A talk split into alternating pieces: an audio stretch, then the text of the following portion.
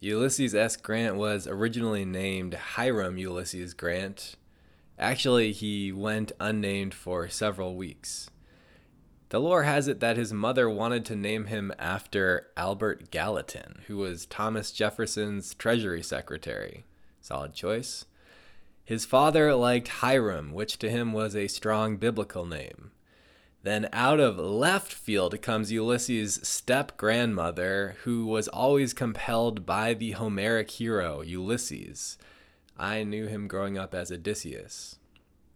Anyways, this young baby crawls away from these events as Hiram Ulysses Grant. As young Grant and his childhood friends learn to read, they figure out that his initials spell hug which is a very not cool word for your initials to spell in southwestern Ohio in the 1820s. To combat this and gain cool points, Ulysses decides that he's actually in camp step grandma and begins to favor Ulysses as the name by which he identifies. When he came to be college age, his dad got a politician friend to recommend Ulysses for an appointment at West Point that was pretty much how the college application process for that institution went back then. Each state had a set amount of appointments they could confer, so if you were friends with a senator, you could get him to appoint your son. Ulysses' dad gets his old friend Ohio Senator Thomas L. Hamer to recommend Ulysses, but when Hamer goes to write the appointment, he can't remember the kid's full name. He figures it's Ulysses S. Grant, maybe because Grant's mom's maiden name was Simpson. Anyways, Grant enrolls at West Point as Ulysses S. Grant. This was very good material for nicknames. His friends called him Uncle Sam Grant or U.S. Grant, like after United States, or for short, just Sam. So that's how Hug Boy becomes Ulysses S. Grant.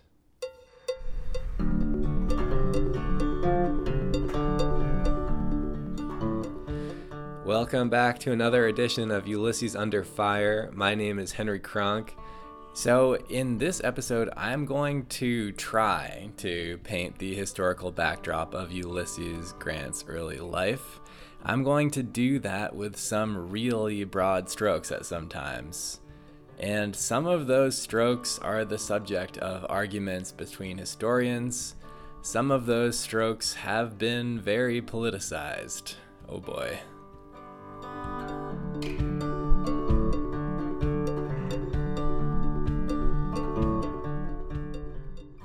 So Ulysses was born on April 27, 1822, delivered by an abolitionist doctor named John Rogers. The Grants lived in Point Pleasant, Ohio, a town that sits on the bank of the Ohio River, about 35 miles upriver from Cincinnati, and it looks across to Kentucky. Uh, biographer Ron Chernow called it a quote nondescript cluster of makeshift cabins end quote. Grant's mom was Hannah Simpson Grant. She is a super quiet, super reserved, and super Methodist woman.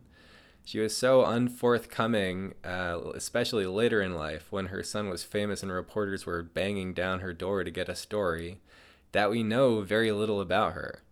People who knew her say she rarely joked and never laughed. But at the same time, Hannah Simpson Grant wasn't a judgmental wasp.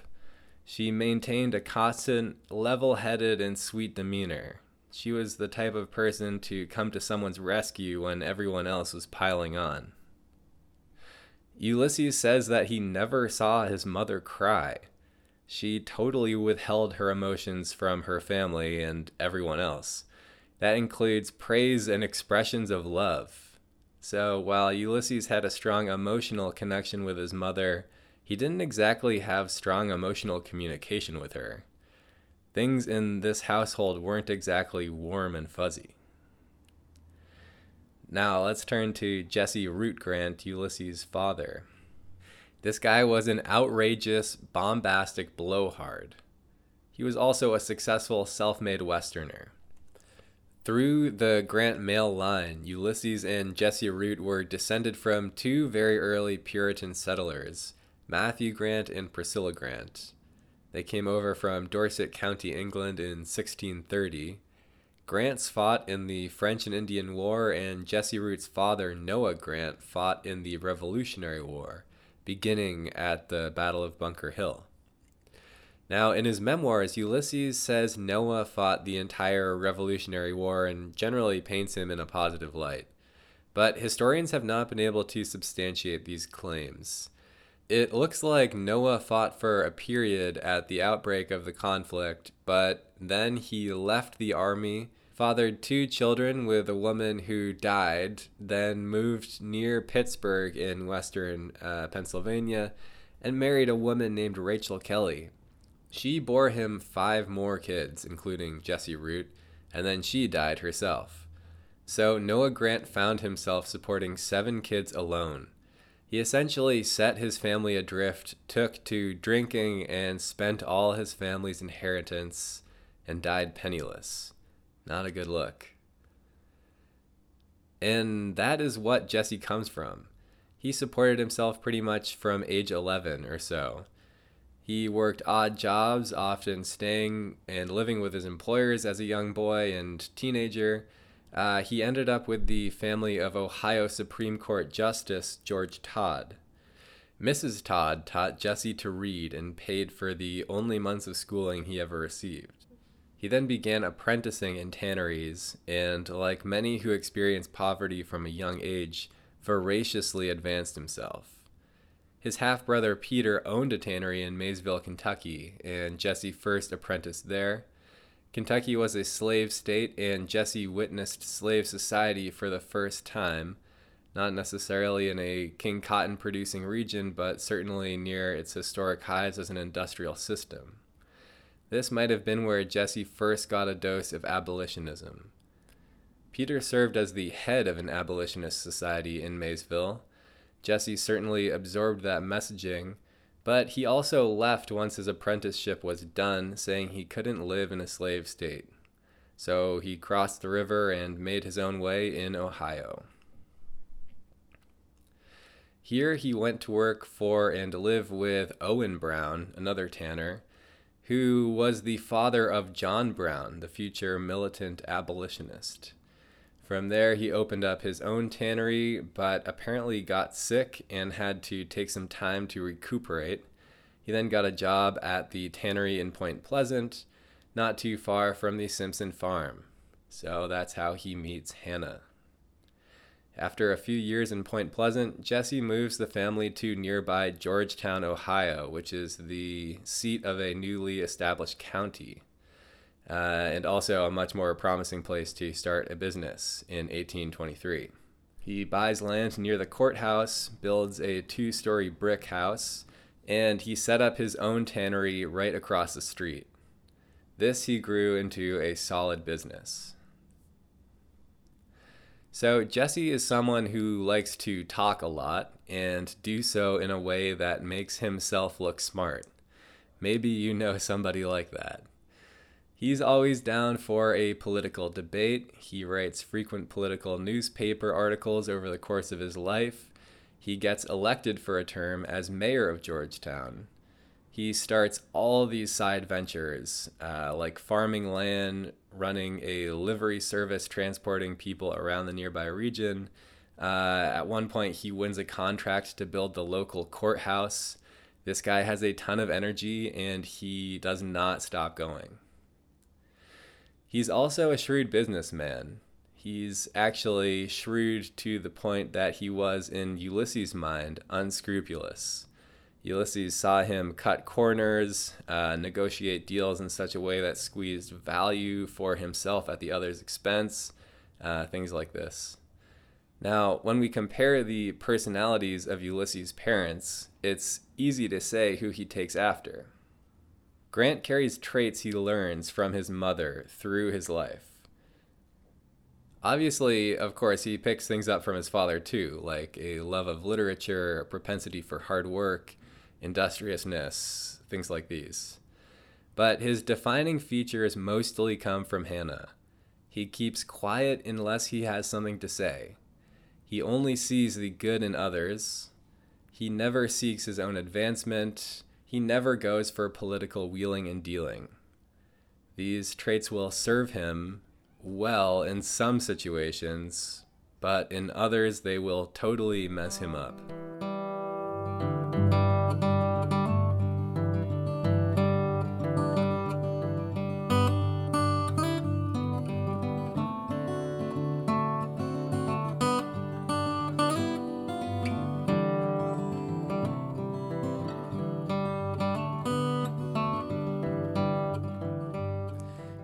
Let's talk about 19th century Ohio. So, in 1801, what is known as Ohio country has roughly 45,000 white Americans living in it. The land was also inhabited by a significant population of indigenous Americans. No idea how many. It's very hard to know because not only were there the tribes that historically had lived in the region, like the Shawnee throughout most of the Ohio River Valley, the Erie in the northeast along Lake Erie, and the Kickapoo in a small northwest corner of the state uh, in its current dimensions. But there are also a number of other tribes whose lands had been stolen by white settlers and who had been pushed west. By 1800, there are over a dozen tribes at least living in Ohio. The Shawnee, led by our guide Tecumseh, fight a war over territory and shady treaty dealings against the U.S and then side with the British during the War of 1812. Much of this goes down in western Ohio and Indiana Territory.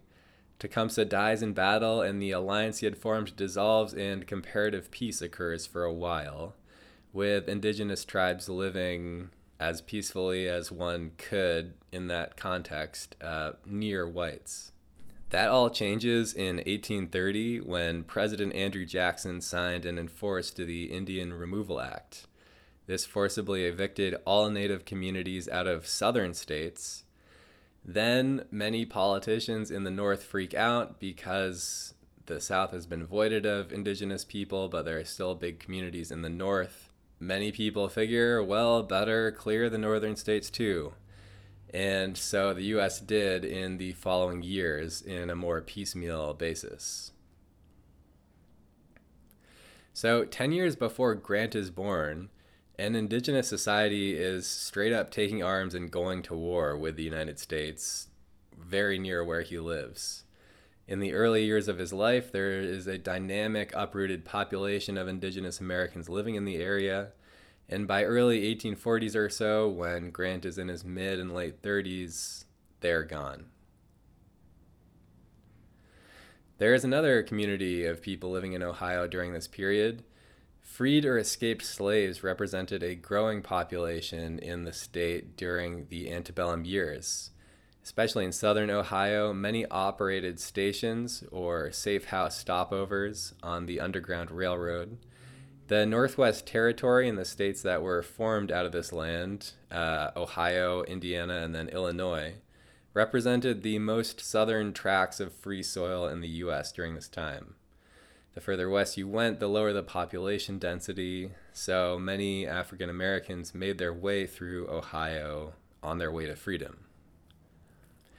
During all this time, the white population boomed the city of Cincinnati grew to over 160,000 people by 1860, at which time it was the seventh largest city in the country. The state had overall 2.3 million members by 1860 again, and this was helped significantly by an influx of immigrants from across Northern Europe. White immigrants were mostly from Britain, Ireland, and Germany Census data has about 143,000 migrants coming in between 1821 and 1830. Over the next decade, that figure rises to about 600,000. Then it jumps to 1.7 million. This is over each subsequent uh, decade and census. Uh, many of these people settled in the Midwest, in Ohio, especially Germans. Uh, but also, many Americans migrated west during this time. Cleared western land was really cheap at this time. It was sold at auction for as low as 40 cents an acre. Ohio goes from frontier to Midwestern state, or if you like, it goes from land occupied by indigenous Americans to land stolen from them by settlers in just a few decades. All right, let's talk politics. Ohio first voted Democratic Republican in 1804 when it sent three electoral votes to Thomas Jefferson. It continued to vote Democratic Republican until 1828 when it went for Andrew Jackson, who headed the Democrat Party, which was essentially the main part of the reconstituted version of the Democratic Republican Party that splintered in the 1824 election. So the antebellum Democrats have an agrarian state facing agenda. They are pro expansion, pro removal of indigenous people, and pro states' rights. Most, especially those in the South, are pro slavery. But then comes Andrew Jackson. Jackson supports voting rights for all white male adults he gains a huge amount of support from poor white farmers and the white working class. He also claims a huge amount of power for the office of the president. This throws a fissure into the Democratic Party, which used to count on the support of both rural voters and states' rights supporters. States' rights people did not like a strong central government, and they did not like all the power that Andrew Jackson was taking for himself. So the political lines begin to shift. A new faction of voters begin to favor the following policies more power given to Congress and the central government to balance all the power that Andrew Jackson has taken for himself, the establishment of a national bank, uh, investment in infrastructure, and modernization. So that is how the Whig Party forms. The first leader of the Whig Party is former Ohio Senator William Henry Harrison. Other prominent Whigs that you might know include people like Senator Henry Clay, Presidents John Tyler and Zachary Taylor, and our guy, Abraham Lincoln. So, Ohio is this really interesting dynamic place that is still largely rural but has these big cities springing up. The white male voters support things like the expulsion of indigenous Americans but they also want to connect their communities to Eastern Railroad networks and bring about some kind of economic stability with a central bank. But the state is also very divided. Northern Ohioans in the Great Lakes region tend to be pretty similar to New England Yankees. These guys swing Whig. They support public education, infrastructure, and modernization personal morality and temperance, uh, especially in what is known as the Western Reserve or a region in northeast Ohio, confusingly. The population earned a reputation as being among the most adamantly anti slavery in the country. Southern Ohioans are much more likely to be Democrats and remain Democrats throughout this antebellum period. They supported states' rights, universal white male suffrage, and very often the continued existence of the institution of slavery. All of these swirling political forces and shifts were on display in Georgetown, Ohio, while Ulysses was growing up. Here's how he describes his town in his memoirs. Quote, Georgetown has a remarkable record for a Western village. It is and has been from its earliest existence a democratic town. There is probably no time during the rebellion when, if the opportunity could have been afforded, it would not have voted for Jefferson Davis for President of the United States over Mr. Lincoln or any other representative of his party. The line between the rebel and Union element in Georgetown was so marked that it led to divisions, even in the churches. There were churches in that part of Ohio where treason was preached regularly, and where, to secure membership, hostility to the government, to the war, and to the liberation of slaves was far more essential than a belief in the authenticity or credibility of the Bible. There were men in Georgetown who filled all the requirements for membership in these churches.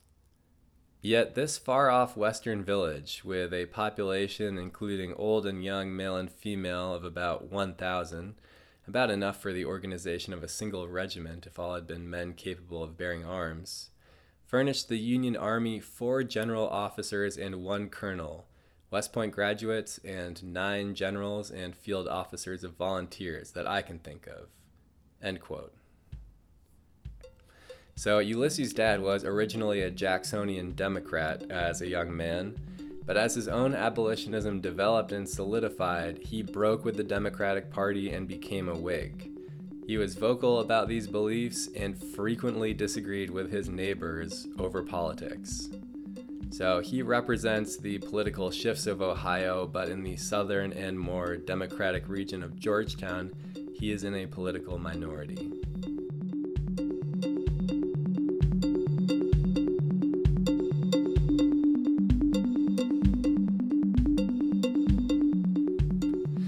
Okay, let's turn to everyone's favorite subject the economy. Well, the antebellum American economy, at least. So, remember how I was talking about those broad strokes of the historical landscape that have been politicized? Well, let's then turn to the cotton trade, which is a big one of those. Uh, recent work by historians like Professors Sven Beckert and Edward Baptist have sought to locate the cotton trade and the resulting expansion of slavery as foundational to the United States. With the New York Times 1619 project, journalist Nicole Hannah-Jones goes so far as to say that the Revolutionary War was fought to preserve the practice of slavery. Now, that claim has met with a lot of backlash, and the New York Times has since issued a correction on that point. But conservative economic historians have also seized on these points, including the work of Beckert and Baptist, and have sought to dispute it. Uh, so, some economic historians like Peter Wood, Phillip Magness, and Robert Cherry from the National Association of Scholars, uh, in particular, dispute these takes. Now, here's something weird. The first time a single bale of cotton was shipped from the US to Europe was in 1785. 30 years later, in 1815, it is the most valuable American export. By 1840, it is more valuable than all other American exports combined. Southern states are producing upwards of 500 million pounds of cotton, making up 55% of the American export market uh, in 1840. By 1860, the U.S. produces a collective 2 billion pounds of cotton, which accounts for 60% of all American exports. Still, for much of the early 1800s, the U.S. has an export deficit, although it reaches equilibrium for a few brief moments uh, here and there. This was largely thanks to the fact that most of the U.S. had difficulty connecting to ports in 1800 you could take a trip from st louis to new orleans in a boat uh, powered by a pole or a paddle loaded with goods and stuff but from there you would scuttle your boat sell the lumber and travel back overland uh, it makes a lot more sense uh, for a lot of people than taking a boat back up the river in 1816, you could move one ton of goods across the Atlantic Ocean for the price of nine US dollars. That same cost could get one ton of goods across 30 miles of land. So, major generalizations are coming here. Over the next few years, the steamboat, the canal, the road, and the railroad fundamentally changed American life. From an economic point of view, it connected rural farmers with urban markets, raw goods producers with industrial manufacturers, and pretty much everyone else with everyone else by dint of post service and newspaper circulation. Much of this transportation revolution in the US occurred in the 1830s, 1840s, and 1850s during Grant's early life. As a young man, Grant loved to travel throughout the surrounding Ohio and Kentucky countrysides. At one point, he went as far east as Wheeling, Virginia, um, but all of this was on horseback. His first long journey away from home to attend West Point in upstate New York exemplified the changes in transportation that had occurred in the U.S. He traveled up the Ohio River by steamboat to Pittsburgh, then switched to a canal boat uh, to get to Harrisburg, Pennsylvania. Then Grant took his first trip on a train. Here's how he remembers it in his memoirs. Quote, in traveling by road, that's railroad, from Harrisburg, I thought the perfection of rapid transit had been reached. We traveled at least 18 miles an hour when at full speed and made the whole distance averaging probably as much as 12 miles an hour. This seemed like an annihilating pace. I stopped five days in Philadelphia, saw about every street in the city, attended the theater, visited Girard College, which was then in course of construction, and got reprimanded from home afterwards for dallying by the way so long. End quote. Then he goes on to New York and from there on to West Point. So again, the US has an export deficit for much of the 1800s. Some conservative economic historians seize on this fact to make the point that cotton only ever represented a small chunk of the US total economy. I've read some people who say it was only about 5% of the US economy. They also say it's hard to estimate because, I don't know, figures, measures, etc. were imperfect back then. These, these guys also concede that it might be a little bit more. Anyways, they use that to go after claims made by other historians who say that slavery is a fundamental force in the founding of the United States. Uh, in other words, many historians today study the trade of cotton to make the point of how foundational slavery was to the founding of the United States. So, anyways, to these conservative economic historians, look, Let's take a look at the 2021 US economy by sector as a percentage of GDP. This is according to the Bureau of Economic Analysis, which is part of the US uh, Department of Commerce. So, US manufacturing generated 4.6% of the total GDP in 2021.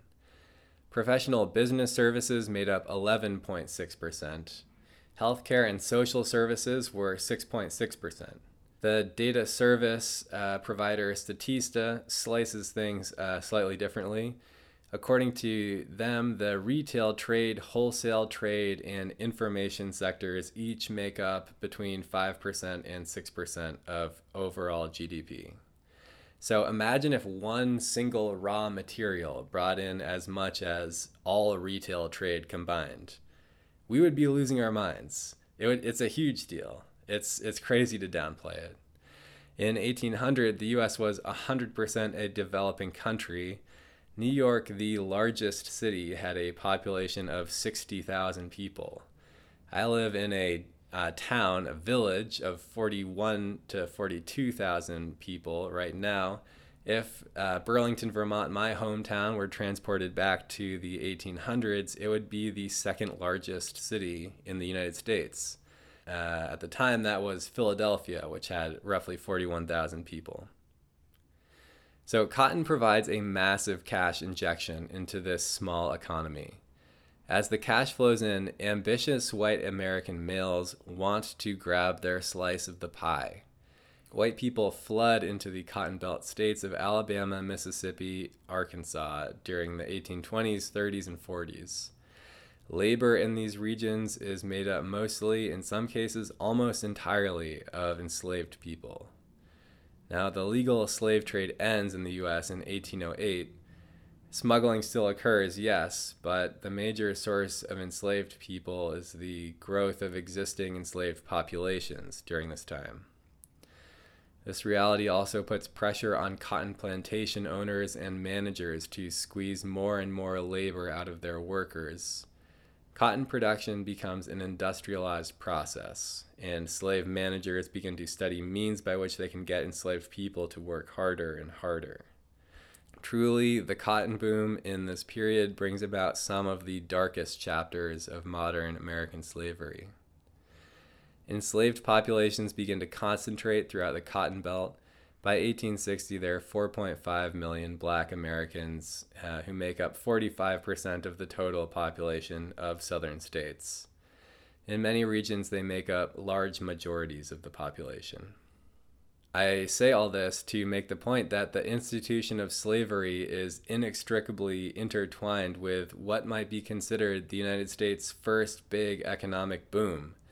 That makes it inextricably intertwined with politics it's easy to become a disgusting racist if racist practices make you disgustingly rich, which they did to many people. Now, the southern border of Ohio is formed by the Ohio River, which forms the boundary with Kentucky, which is a slave state, as I've said. Grant probably would not have witnessed a large cotton growing slave plantation until he fought in the Civil War, but he certainly witnessed slave labor growing up. As we know, he then married into a Missouri slaveholding family. For several years in his life, he managed slaves, uh, but White Haven, the plantation where he lived, probably almost definitely did not produce any cotton. The crop can't grow that far north. Instead, this uh, plantation probably produced a range of crops. This was typical for both slave and free regions in the Northwest. This becomes the American breadbasket. Advances in agricultural technology allow farmers to farm more efficiently and expand from operations that would just feed their own families to those that could bring crops to market. Then in the Northeast, we see an explosion of industrial capacity. Much of this is textile mills that process raw cotton. The bulk of the financial industry is also located in the Northeast. And you better believe that a great deal of Northern investments, securities, insurance policies, and other financial products and services touched slavery in some way. Again, can you tell that I'm generalizing and simplifying complex events here? So there's also this idea that uh, for in the Civil War, the North was full of abolitionists. Everyone in northern states recognized the evils of slavery, so this belief goes, and they acted quickly after the Revolutionary War to abolish this institution. But that is not the case. Every northern state had abolished slavery by the early 1800s, yes, but enslaved people remained in the North until the 13th Amendment was ratified in 1865. These state laws that abolished slavery all looked different. Some didn't free slaves, but merely made enslaved people indentured servants. Some had long timelines, some were not really enforced, etc. Why is this the case? Why does slavery get abolished in the North in the first place? I don't really know. I can't really explain such a complex trend here, but there is one big reason. You can't grow cotton north of the Mason Dixon line. To use financial terms, slavery just didn't have the value proposition in the North that it did in the South. But it's not like Northerners' hands were clean of this evil. Whether you were an Ohio tanner, a New York insurance agent, an, a Mobile exporter, or a Pennsylvania farmer, you probably didn't rely on slave labor to do your job, but your job probably played a small role in an economy that relied heavily on the institution of slavery. Many people in the northern states and or the Whig Party do oppose slavery on moral grounds. Many others are faced by political opposition that has organized along economic lines, uh, i.e., the enslaving cotton production industry, so many people in the North are politically thrown together, uh, in a sense, because the enemy of their enemy is their friend. Whereas in the South, many of the movers and shakers all are participating in this same boom industry. Okay, why am I talking so much about the institution of slavery and the production of cotton in a podcast about Ulysses S. Grant? Well, here's why. Grant is indoctrinated in abolitionism from a young age. But he doesn't really leave us with any record of his own abolitionism until partway through the Civil War. A lot of people want Grant to be an abolitionist and a civil rights hero. He does become that person, but before he does so, he is a product of the economic and political reality of antebellum America and in that reality, he manages enslaved people, he owns enslaved people, and he doesn't really have much to say about it. In fact, this is kind of typical for Americans at this time. And if we can zoom forward to the Civil War, Grant expert Professor Joan Waugh has this to say. Here's the conundrum I think many people fail or, or just don't want to think about, and that is that for that generation of Northerners, I have to tell you, the the main point of the war was to save the Union. And, and that explains a lot about Reconstruction and after. It explains that, that a lot of white Northerners, a lot of Northern states passed laws against Black suffrage, passed, passed very prejudiced and racist laws, legislations, statements that, that would not pass muster today, to say the least, but indicated that what they wanted was some kind of reconciliation, and it didn't matter to them in the end uh, what the status of the Black person was.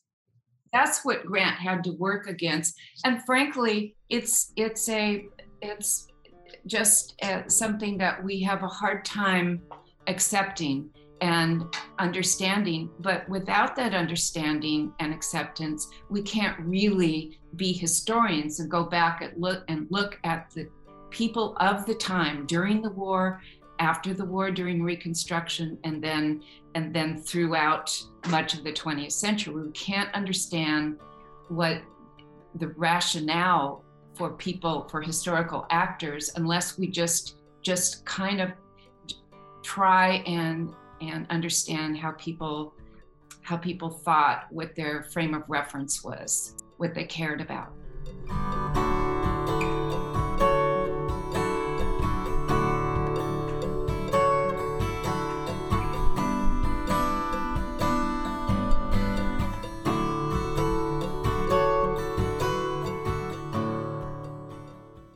have been listening to Ulysses Under Fire.